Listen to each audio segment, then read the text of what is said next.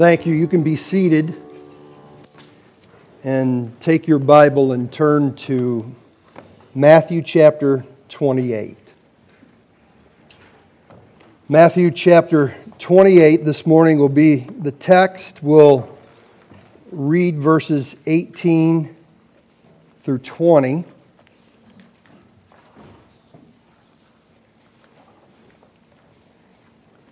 Scripture says this And Jesus came and said to them, All authority in heaven and on earth has been given to me. Go therefore and make disciples of all nations, baptizing them in the name of the Father and of the Son and of the Holy Spirit, teaching them to observe all that I have commanded you and behold, I am with you always to the end of the age. Let's bow our heads in prayer. Heavenly Father, we do thank you for this morning. We do thank you that on the church calendar, this day has been set aside in the history of the church uh, to acknowledge faith in this doctrine of the Holy Trinity, and we certainly believe it. We do not want to be a people that is looking for something new. Rather, God, we want to receive what is true from your word and as what has been historically passed down to us. So help us, God not to think we're anything special or that we can reinvent the wheel, but that we will look at your word, believe it with whole hearts, study who you are, and help us to understand. We pray this morning that your church would be built in this Trinitarian doctrine and Lord, perhaps if someone is here this morning that doesn't know Jesus, may they be convicted of their sin, repent, and trust in Christ alone to save them. We pray for these things in the name of Jesus and by the power of the Holy Spirit. Amen. This, uh, this Trinity Sunday is the only holy day on the Protestant church calendar that is actually set aside for a doctrine. Probably think that's appropriate in many ways. Um, the Trinity, certainly uh, to human logic, can be a mystery. And yet we know, of course, that it is true. The attack on the Trinity has gone on throughout church history. Um, it's withstood, the church has, the attacks on the Trinity and has remained the Trinitarian doctrine historic, orthodox truth. And of course, we believe this to be true because it is rooted in Scripture. Arius was one of the ones that brought apart a controversy his teaching was that the Son was less than the Father and different in substance. Of course, as we read this morning, Athanasius had a bone to pick with Arius and then appropriately confronted him and eventually wrote what we read from this morning, the Athanasian Creed. And of course, it is a creed that we hold to because we believe that the Trinitarian doctrine of, is rooted in Scripture. Um, there's really two primary attacks on the Trinity when you think about the Trinity. Um, the, the two are the deity of the Son and the personhood of the Holy Spirit.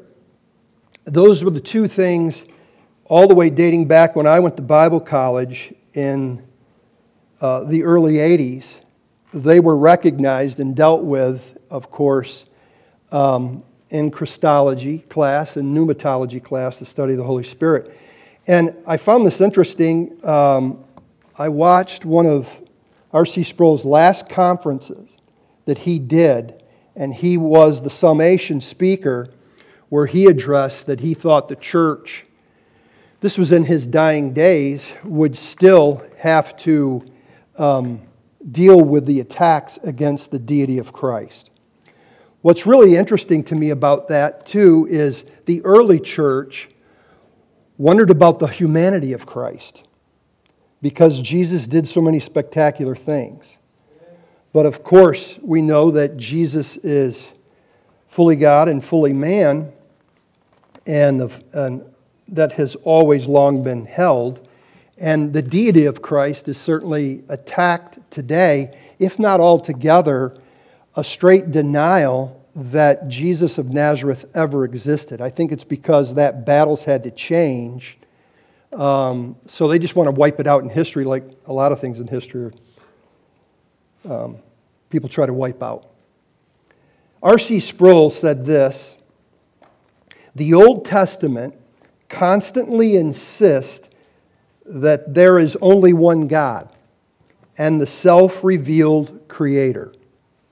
The Trinity springs from the historical facts of redemption recorded and then explained in the New Testament. And we're going to see some of this unfold for us this morning. Um, in light of that, there's Geerhardus Vos. I've been practicing that name all week. Um, he's got a little systematic theology and um, on Reformed Dogmatics. And he wrote a very interesting thing to me, and it's probably maybe a question that's been posed to you. Um, why is there not decisive proof of the Trinity in the Old Testament? And he said it much better than I can, and I will not try to bore you, but I do want to read this. Geerhardus Vos was a pastor and theologian of the Dutch Reformed Church and you can, you can buy these. It's just a couple volume set. I would, I would, if you have or trying to build somewhat of a theological library, even for laymen, this is just a wonderful thing. But listen to these words. In answering the question, the first question that he, deal, he deals with on the Trinity, why must we not seek a decisive proof for the Trinity in the Old Testament?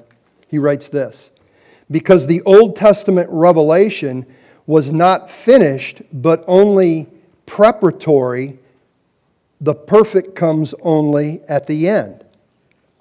Now, to that end, he said the one doctrine, the monotheistic doctrine of the Old Testament, of creating, uh, as we know from like Deuteronomy chapter 4 and chapter 6, that the Lord our God is one, was to impress upon God's people because there were so many religions. In fact, all the religions believed in pluralistic gods.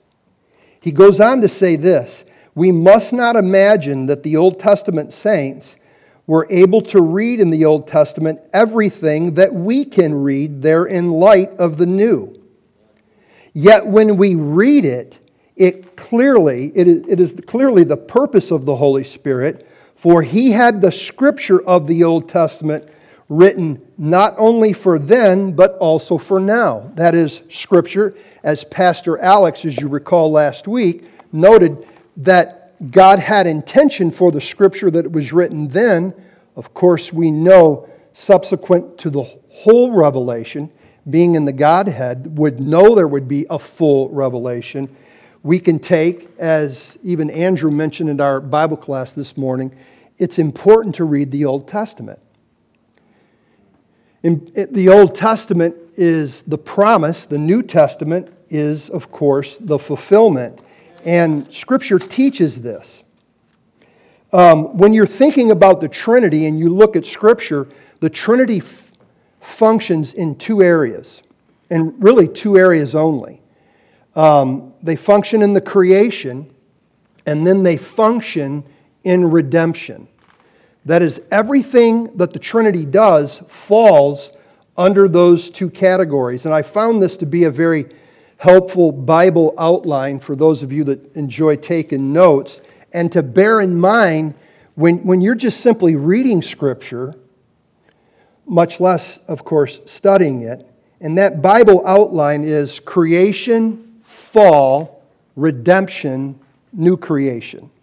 The Trinity is at work in all of those, and, and that kind of gives you a, just a singular Bible outline of creation, fall, redemption, and new creation. Of course, we're still living in an area where redemption is going forward. There will be people this morning across the globe through the preaching of the gospel that will come into the family of God. They will recognize their sin, repent, and trust in Jesus. Of course, though, this is not just chaos that is going on, that we are on an eschatological time frame where God will bring the end of this age to the beginning of the next age. So we want to have a succinct and accurate description of the Trinity without trying to, to over explain it. And so, what I want to do this morning for, for us is to really focus about two things. First of all, we're going to look at what is the Trinity. And then, secondly, we're going to look at why the Trinity matters. So, what is the Trinity and why the Trinity matters? Now, for our text this morning, we're only going to use Matthew 28. I will refer but for, to several texts so that you can have the notes of those. But for time's sake, I kind of want to just move through this. So, uh, what is the Trinity? Well, to deal with what is the Trinity, I think the first thing we want to do is deal with what is a false view of who God is. And they really fall in two categories. Okay? The, the first category is modalism, which says this God is one person, Father manifested to us. And so sometimes he will manifest himself as Father, sometimes he will manifest himself as Son, sometimes he will manifest himself as Spirit. He's one person with three manifestations oneness Pentecostalism, and there's others that hold to these kinds of things. And uh, of course, it's, it's error, it's, it's not true, and that title is modalism. On the opposite end of that is tritheism. Tritheism, which is God is three distinct persons with no unity of essence.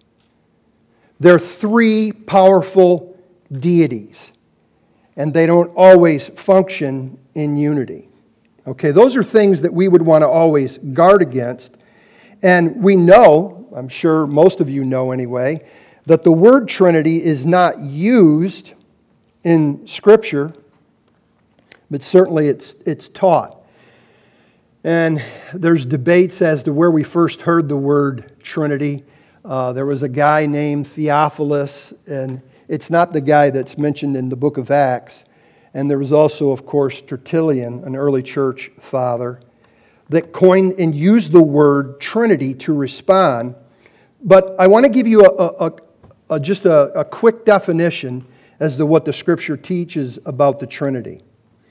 The Trinity is one in essence. We believe in one God, three persons, one God, three persons who are co eternal co equal, and that they only work in perfection with one another and in love and unity with each other.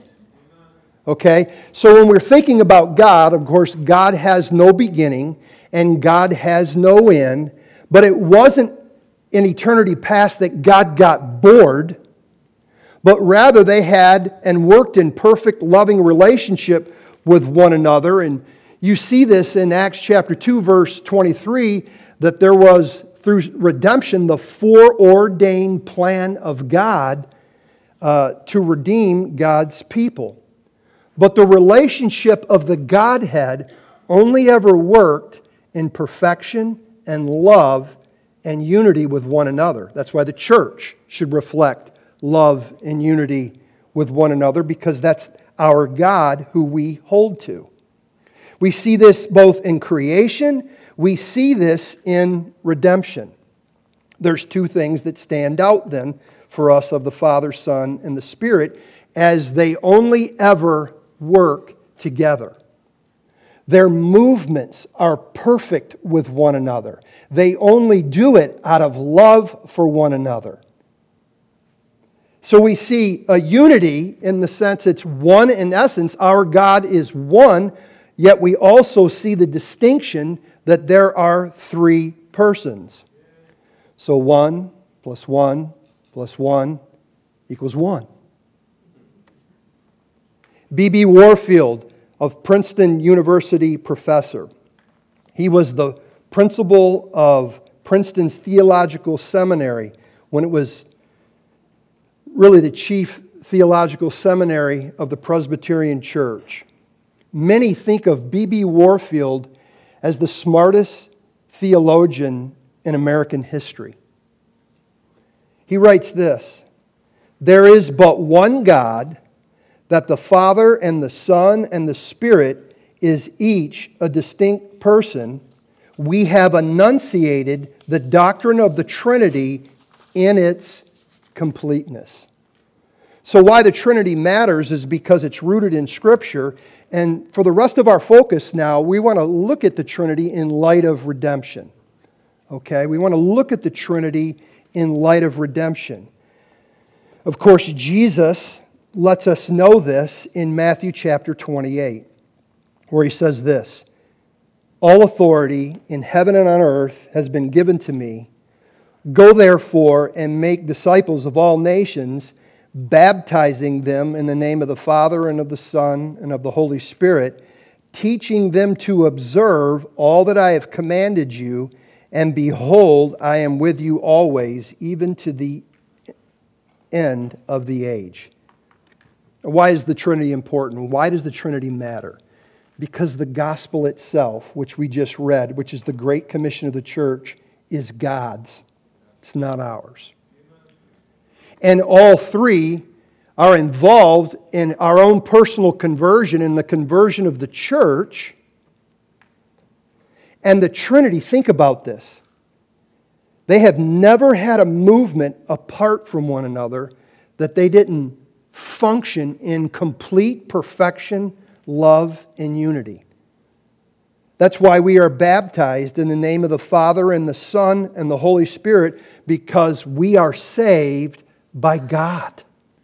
We are saved by this triune Godhead. Herman Bavinck, a Dutch Christian Reformed theologian and churchman, wrote this In the doctrine of the Trinity beats the whole revelation of God for the redemption of humanity. And really, only a reformed view of the doctrine of the Trinity really helps us understand how the Trinity works together. In my thoughts, at least outside of Reformed theology, the doctrine of God the Father gets completely skewed. The Trinity was involved in our resurrection and will be involved in our resurrection, as well as Jesus' resurrection from the dead. Let me give you this. Galatians chapter 1, verse 1 says, God the Father raised Jesus from the dead. John 10, 17 and 18, the Son, Jesus, says he raised himself from the dead. And then in Romans chapter 8, verse 11, the Bible tells us that the Holy Spirit raised Jesus from the dead. Well, that alone would prove that Father, Son, and Spirit are God because only God can raise people from the dead. All persons, Father, Son, and Spirit, are involved in our redemption. So when we're thinking about the, the Trinity as to how they function in redemption, we want to bear in mind that the Trinity acts with one another, not on top of each other. The Trinity acts with one another. Each person in the Trinity has a work in saving a person. And we only find this from the Scripture. It is the Father who sends the Son. And we hear words like this that is that is tied to the Father and tied to God um, in the Scriptures. He is the one who foreknows or foreordains or possesses foreknowledge. He is the one who predestines. He is the one who election derives from. He is the one who chooses. God the Father is the one who we are adopted into the family of God. He is the one who is governing all things and bringing this age to an end to lead us into the new age. Before I move on from this, because we want to wholeheartedly believe this, foreknowledge means to forelove. That is, an eternity past, God Himself had a, a, a foreordained love designated for us. It wasn't as if God would look through a crystal ball and see who would choose him. Rather, he saved us out of this for love. And of course, many people will avoid such words as foreknowledge or foreknows or foreordains and predestines and election and choosing. But we must not fear the words of God. This is how our God has saved us. And the gospel being God's, it, it lets us know the Trinity and understanding the, the, the, Trinitarian doctrine, it helps us to understand how God has saved us. Secondly, the Son who was sent is the one who secures.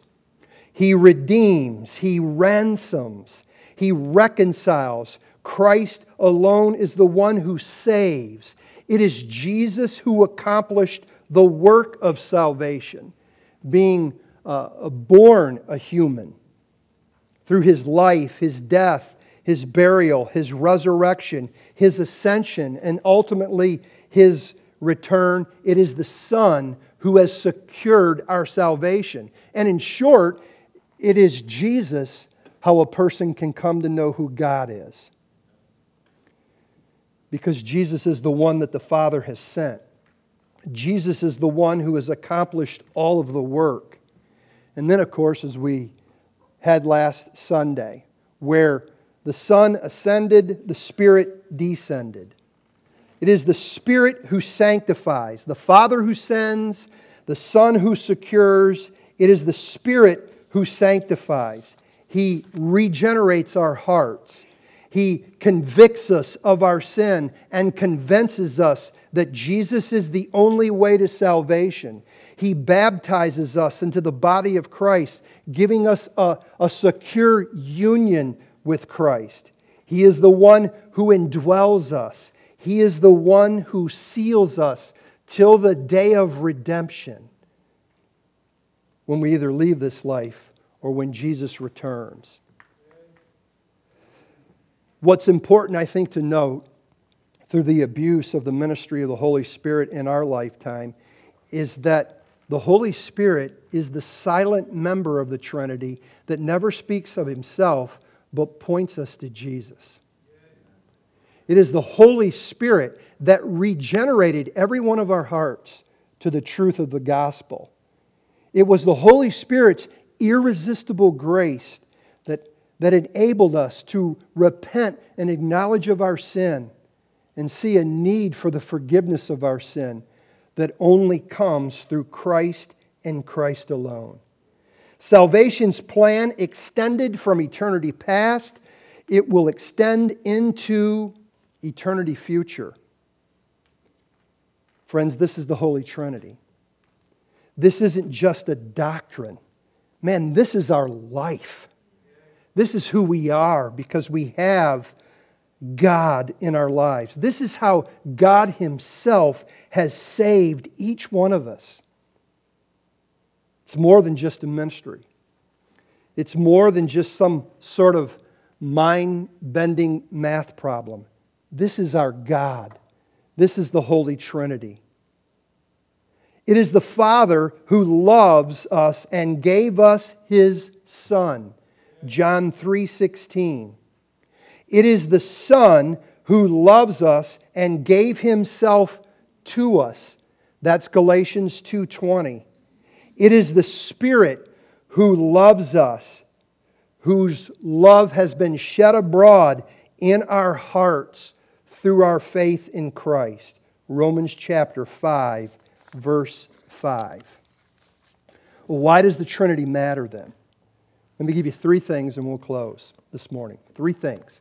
Why does the Trinity matter? And I think they're, I think they're essential. I think until you get the, the Trinity right for yourself and how He works both not only in creation but in redemption, you can get off base in understanding what the Scripture actually means. Why does the Trinity matter? Because the Trinity lets us know God's story. In Father, Son, and Spirit, we know that this is God's plan for redemption. Of course, again, only working in perfection and love and unity with one another. It's because of the Trinity that we can recognize those that fall for a false story. That is, that there's salvation apart from God, or that salvation is given to any other. It is only through the Trinity that we see false stories. So the Trinity matters for knowing God's story, the Trinity matters for understanding false stories. And friends, let me just say this, church, to each of you. The Trinity matters for living your life story inside of God's story. I don't care what you do for a living. I don't care what you do uh, uh, for income, obviously, honest income. But the Trinity matters to you so that you are faithfully living out your life story inside of God's story. And I trust and pray that that is the goal of all of our hearts.